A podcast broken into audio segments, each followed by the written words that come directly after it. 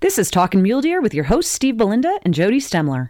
Talkin' Mule Deer takes you on a journey to learn more about the Mule Deer Foundation, mule deer and black-tailed deer biology and management, tips and tactics for hunting, conservation issues, and even features some of our corporate and celebrity partners. Now, let's start talking mule deer. Hey, you're talking mule deer. I'm Steve Belinda, your host, and today we have with us uh, the owner and president Butch Whiting from Kryptek Outdoors, and also our dear friend uh, Doctor Mule Deer uh, Jim Heffelfinger from the Arizona Game and Fish. Welcome, gentlemen. I'm uncomfortable with the doctor reference for sure. That's sort of a joke, an ongoing joke between Jim and I. But uh, Butch, welcome back. You know, you joined us last year. Thanks for having me back. Um, you know, I recently saw a picture of a buck you shot down in Mexico. Yeah. And what we really wanted to talk about today was that whole what's the story behind I know very little about hunting mule deer in Mexico. I see great bucks coming out of there every year.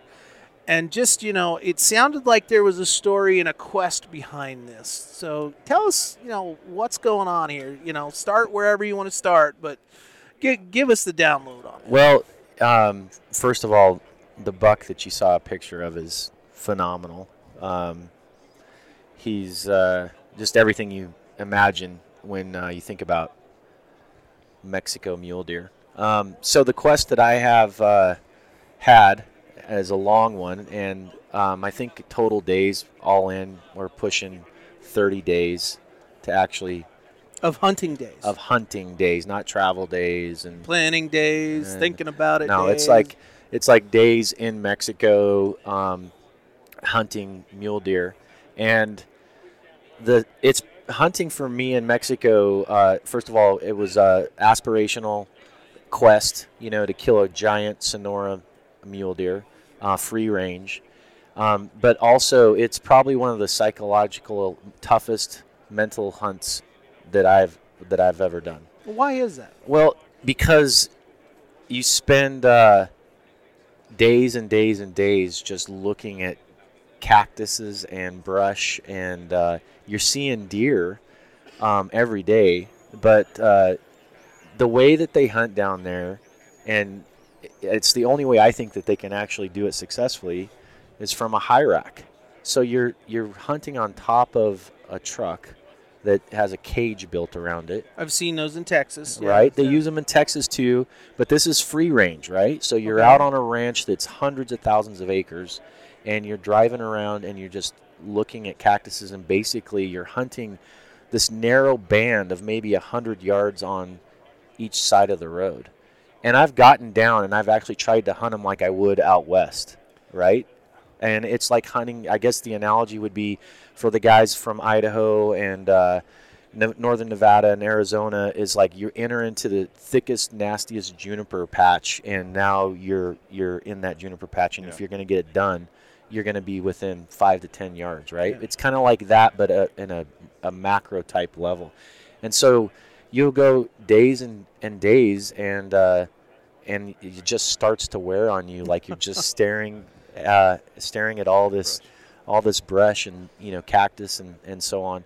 The terrain's also stupid uh, difficult. Uh, once you do get down, everything is you know like Arizona, trying Sticks to trying to bites you.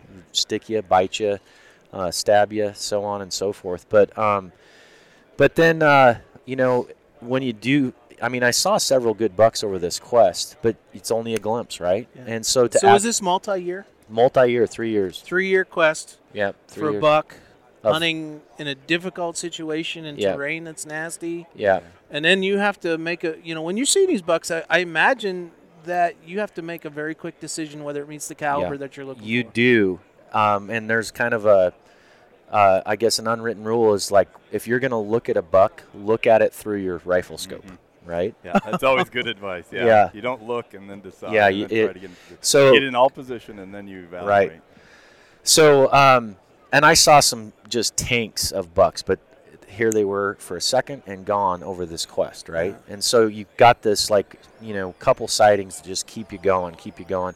In the meantime, you're also seeing these bucks that do get harvested and they're just traumatizingly huge, right? And so you've got this, You know this- they're there. these images seared into your mind, and you never know uh, you never know what's going to show up. Yeah. Um, this specific ranch that I was hunting on, uh, it's a working ranch, right? And so they inside the ranch have a, a 200 acre alfalfa field, and it's got does all over, and it's pulling those does are pulling bucks from 20, 30 miles away. Wow. And so you never know what They're you're gonna what time. you're gonna see. so you know? Jim, is that normal? Yeah, Bucks going yeah. that far? They roam and they look for doe groups and they look for does that are close to estrus, and, and you've got a low density deer population in thick cover, and so they're you know where you saw a deer once, may he may not be there next week, and you you get new deer coming in all the time. Yeah, nobody had seen that big uh, 202 inch deer that I killed, mainframe 4x4. They, no one had ever seen it before. Wow. So, So, so the first year, let's go back to year one. You Yeah. decide to go to Mexico. You, you put a standard on yourself. I'm not gonna. I'm going after an animal of this caliber. that's right. You go out. Did you see any of that first year?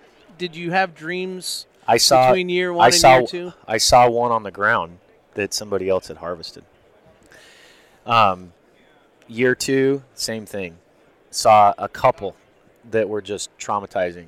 I saw uh, a buck that was 36 inches wide and scored 231 inch, uh, points. Wow. And um, I was like, I mean, I literally fondled that set of horns for hours, right? So, um, yeah, I, I, uh, I never, I never actually had an opportunity where I was going to pull the trigger uh, up until this deer that I was able to harvest. And once I found this buck, here's the rest of the story on this.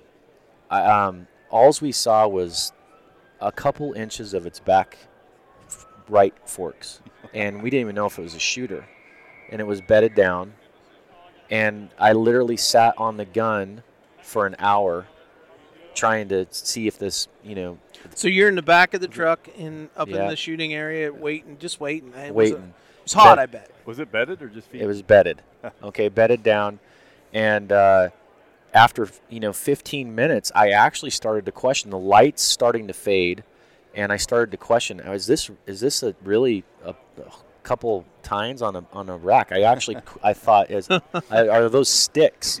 Because as the sun started to shift, the reflection started to change, and I really started to you know doubt myself, right? And uh, I'm hunting with uh, some Mexican guides, and they uh, they you know said no, no, that's that's definitely a deer. But at about 20, 25 minutes, finally he picked his head up. He literally was like had his head on the ground, and then he turned his head, and when he turned his head, I I was like, oh my gosh, That's a shooter. that's yeah. a shooter.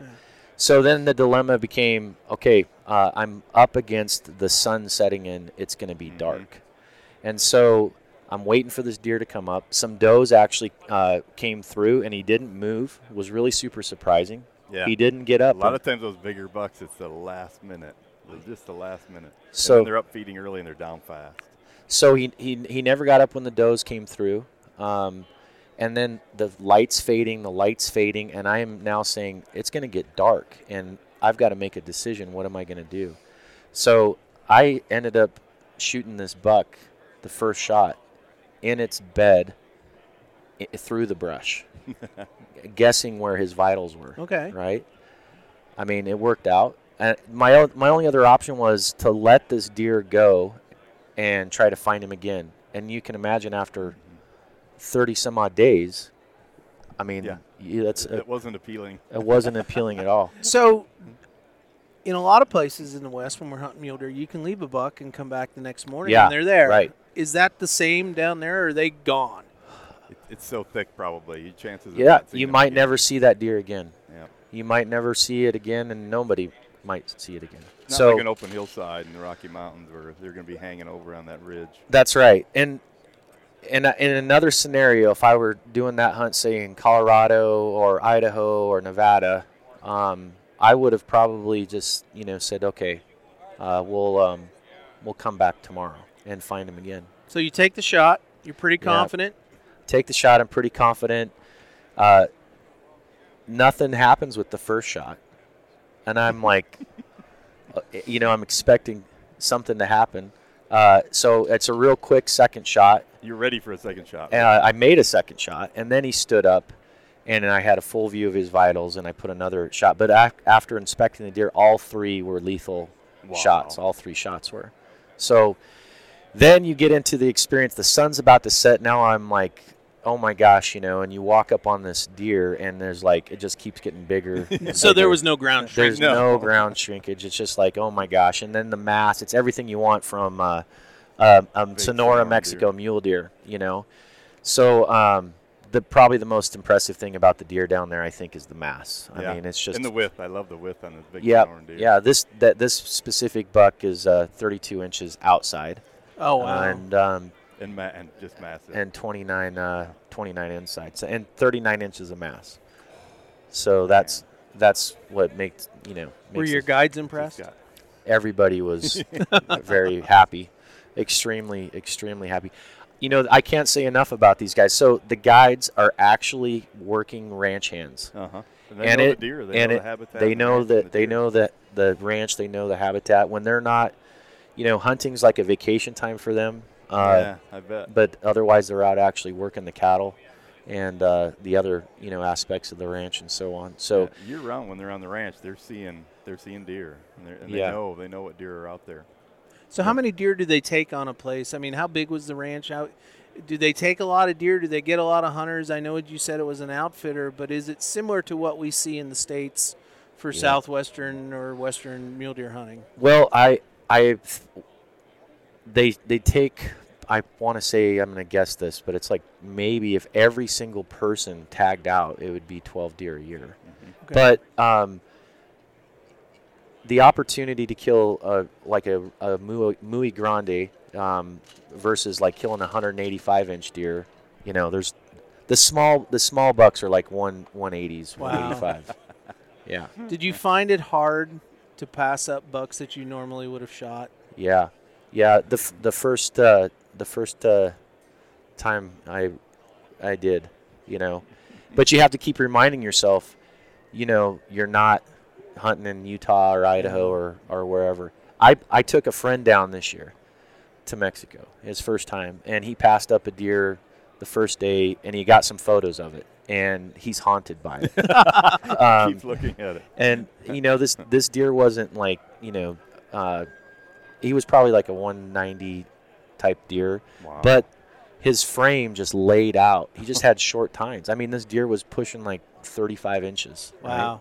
and I- that's that's big what width over height. I love those big wide snore. big mule deer. yeah big wide heavy uh, deer but to your question yeah i mean you're seeing you know these really really good bucks that back home you would they would be they would be you'd be thrilled Yeah. to harvest I actually drew a really good Montana elk tag this year, and the first bulls we saw were a 350 and 400 class bull, and so I said, "There's the bar, guys," and I ended up not taking an animal after being looking at you know at least 20 bulls that I would have killed in any other year, bow, rifle, you name it, and probably 60 bulls all Yeah. together over the 23 day hunting period, and yeah I t- you know, people ask me, "Do you?" Feel? I said, "No, you don't kill a big bull or a big buck if you shoot the little ones." that's right Yeah. well you know that um, that buck i told you guys about that that giant uh, 231 inch deer well the rest of the story on that is my good buddy uh, tony caligiuri he's the president of boyd harness company I had dinner with him not long ago at the Boone and Crockett. Okay. function. Yeah.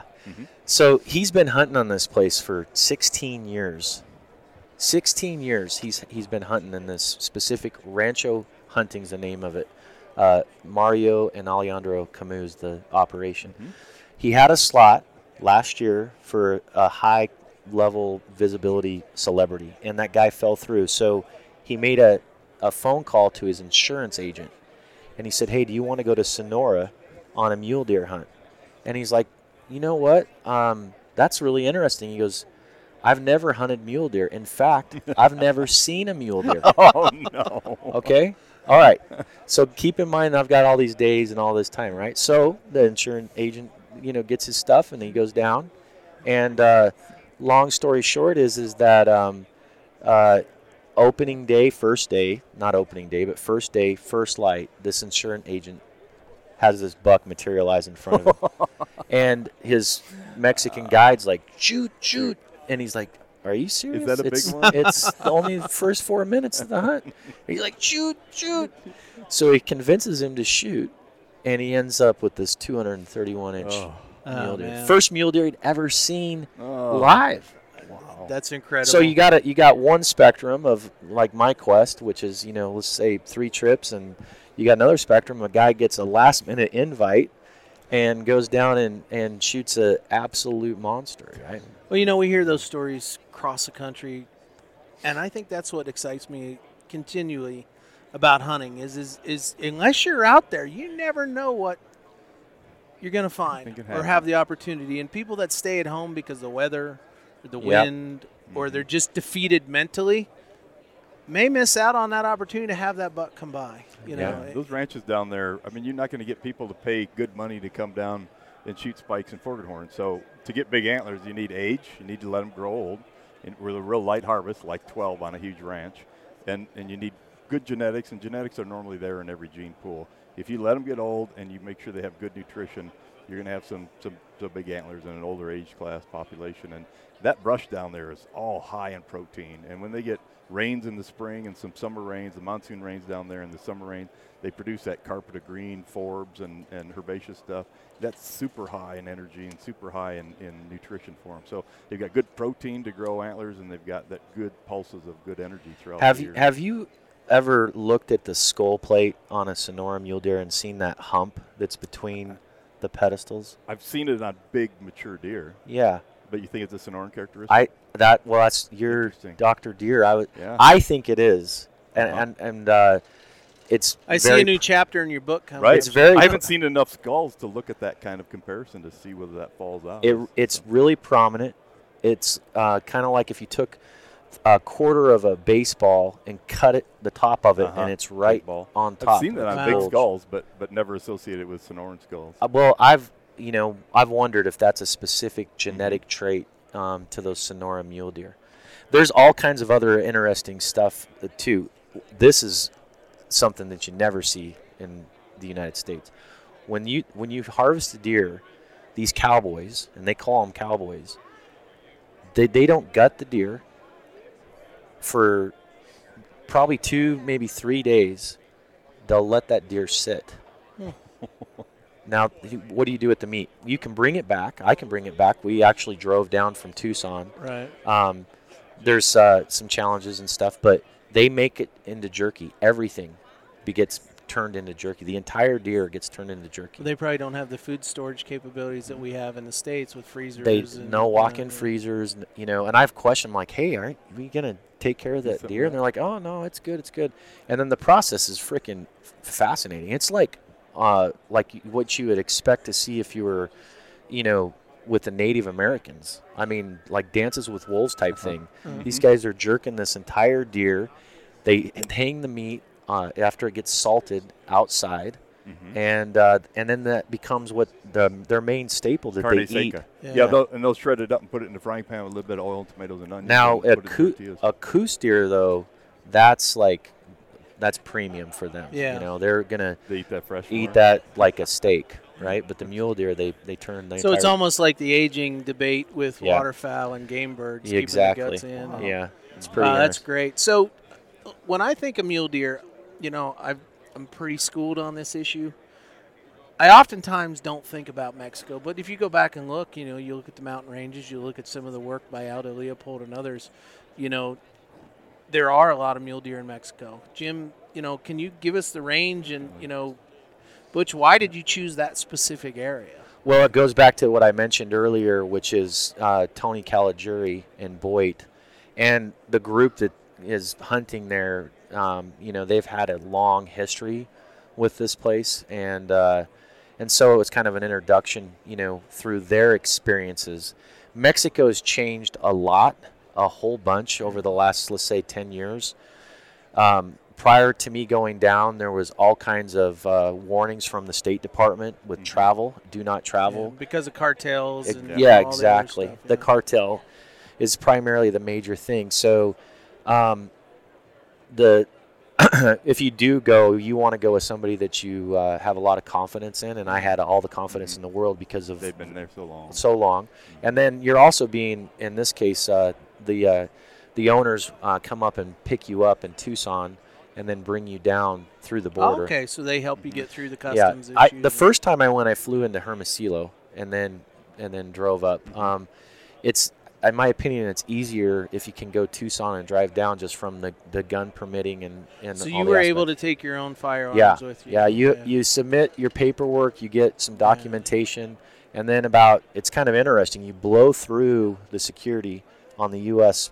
N- Nogales border Yeah. and then about I don't know 30 minutes 40 minutes in it you come into a military checkpoint and that's where you you pull in and everybody you open up all your guns and gun cases and ammo and they come out and they count your ammo and they look at the serial the numbers. serial numbers and yeah and it I I didn't have any problems I've heard some guys if you're off like one number or something you can be mm-hmm. hung up there Yeah, I went through that when we went to South Africa. You know, with, with Yeah. the inspection, with your four four five seven forms, and right all the other stuff, import fees, and you know, but they were very very clear about making sure your serial numbers match and Yeah. that they can read your writing. And That's why it's important to go with people that Yeah. know, know what the deal is. And know you know it goes back into this quest this mental passion to go kill this giant sonora mule deer my wife's you know looking at the uh, the conditions and she's like are you crazy and you know uh, and i'm i'm like yeah i guess i am a little bit because i've Mhm. you know got this idea of maybe harvesting a giant sonora mule deer so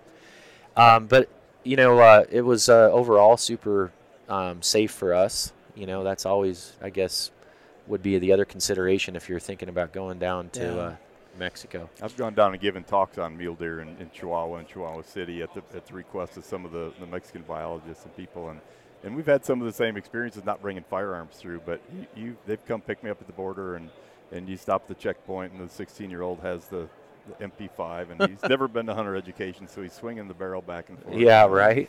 so Jim, uh, what's the range of mule deer in Mexico? I goes mean, down to Zacatecas. We always say that mule deer are in North America from A to Z, from Alaska, the, the blacktails, down to Zacatecas. So Well, we have we have mule deer in. Fairbanks now. I mean, In Fairbanks, yeah, that's right, they're expanding. Yeah, so Mhm. so Zacatecas south, south yeah, it's south, southern so that's Mexico. south of Sonora. Yep, Okay. that's down there by Durango. So they get down to about Durango and Zacatecas uh, down there. Okay, and then and out. you know I've always thought they were mountain, you know, uh, up Yeah, in the southwest, right in the southwest, they're they're lowland, flat, um, flat country. You know, in the in the Rocky Mountain West, you've got whitetails along the riparian areas and in the valleys, and you have mule deer up in the mountains. And that completely reverses in the southwest, where we have our little Coues whitetail up in the mountains above 4,000 feet elevation, and the desert mule deer are down there in the flats and the mesquite grasslands and Sonoran Desert. Do we still have some native? Pre- I think there's still jaguars down there, and Oh, absolutely. you know mountain lions and other Arizona. things. So it's um, Mhm. It's actually a lot less developed. You know, you know, probably didn't see the number of roads and. number Oh my gosh, and it everything. is it is like you let your imagination go. I mean, you are in the middle of nowhere. The one closest town's called Benjamin Hill, Oh yeah. and uh, if you Because I've been to the Camou Ranch. You talked about the Camou family, Yeah, right? We were yeah. down there years ago with Masked Bobwhite stuff, and so Alejandro Camou had us at his place. So I'm familiar with that whole area. Oh, Benjamin yeah. Hill was the last place that native Masked Bobwhites were. So, oh really? North of uh. Did you know that there is a uh, story that um, that ranch would build? This is, you know, a couple hundreds of years ago. They would build these lookout towers and put dummies in the tower to ward off these Apache Oh, Never raids. heard, never and heard the, that and story. the and the and the rest of the story is is that the Camou that that they started to call this uh, camouflage and that the name originated oh, I from never heard the that. Camou Ranch. Really? camouflage. You asked to Huh. ask Tony Caligiuri about it. He's Uh-huh. he's the one Uh-huh. that uh, has got all the connections on it. But if that were true, it'd even be more That's fascinating. pretty. Did they ask you about your camouflage you were wearing? Did you take some They I guess, they- desert stuff down? or- They yeah. So the Camou family and the, all the ranchers down there love Kryptek. They absolutely love it. So they all wear it, and uh, they're huge fans of uh, of the, our camo. Yeah, uh, this Kryptek water bottle I've got here on the table. I didn't bring just for you. It goes everywhere. Really? Yeah, well, and you know our, our that's my life member bottle. jackets now are Kryptek jackets. And, I- I know, it's- it's- you guys. You've been a great partner. You know the story you told us last year, how you developed that. I mean, that's still Yeah. one of our higher listened to episodes. I and love Uh, that one. I, I, really like tell that. folks about that all the time, and I said, you know, I, I you know, which Yeah. is great. You know, their stuff is quality, and you know, it sounds like it's ever evolving. What's what's new on the horizon for Kryptek? Uh, do you have? Are you excited about anything for 2020 and beyond? Well, I am excited about one specific program. Uh, it could be used in hunting early season, but it's our combat collection. Uh, we designed it specifically in collaboration with uh, U.S. Spec Ops, and there's um, an enormous amount of uh, traction and lift with foreign militaries and specifically counter-terrorist organizations. So uh, that's new.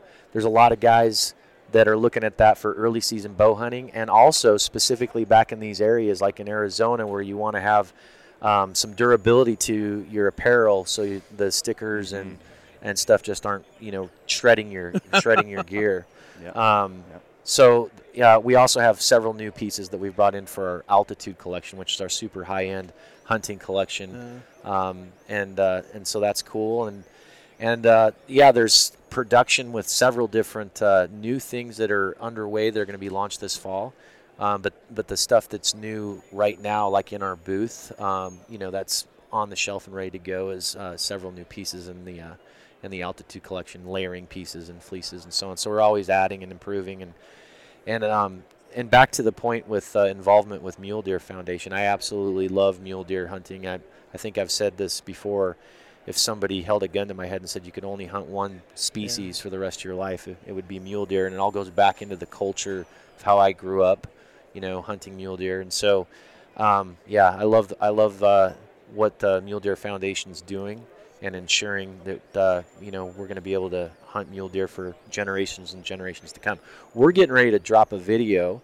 We got permission from Idaho Wild Fish and Game to film an event that we've been involved with uh, ever since I moved back to Idaho. I think in 2013, but it's a uh, uh, fawn capturing Mhm. uh, that we Good. do, um, and it usually happens the first week in January. So we filmed that this year, and um, you know we're uh, we're you know putting our uh, putting some effort into uh, conservation itself with our time and energy, and not just you know uh, not just uh, trying to wave wave our hands. So Right. That's awesome when industry gets involved in conservation and, and, and contributes in that way too. Well, yeah, we- you know, we have a conservation booth here for the first time, and it's getting a lot of attention. And you know, we're, we I've said this. I get criticized for it because people say you shouldn't criticize, you know, things you don't do well. But we don't tell our story well enough. Mm-hmm. It's true. We do so much. We, you know, Jim and I have worked together for a long time. He's the, the chair of the Mule Deer Working Group.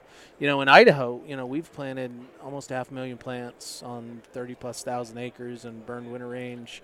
You know, we're getting ready to step up our game in Idaho on some migration corridor stuff. And Yeah. that. So it's exciting times. And, you know, when we fall back on, we look at corporate folks like yourself wanting to be involved in the conservation, that really just reconfirms what we already know. People are in this for conservation. right. They want to support groups doing the right thing, and you know we're just real happy that you're part of the MDF family.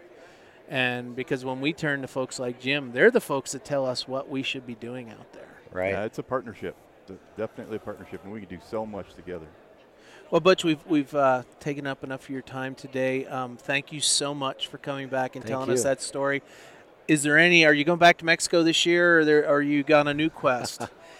I, I not this year. I, I uh, will probably go back uh, next year, um, but uh, you know, hopefully uh, I can shoot uh, uh, some more Mexican Sonora mule deer. Um, I'll be pretty picky. yeah, the bar's set. You know. yeah, That's pretty tough. yeah. So yeah, thanks for having me. I appreciate it. Jim, as always, thank you for joining us, bringing your wealth of knowledge. And uh, until next time, I'm Steve Belinda, and thank you for talking mule deer. Thanks for talking mule deer with Steve Belinda and Jody Stemler. The Mule Deer Foundation is the only conservation group in North America dedicated to restoring, improving, and protecting mule deer and black-tailed deer and their habitat. MDF is a strong voice for hunters in access, wildlife management, and conservation policy issues. To find out more, visit www.muledeer.org and stay tuned for the next episode of Talkin' Mule Deer.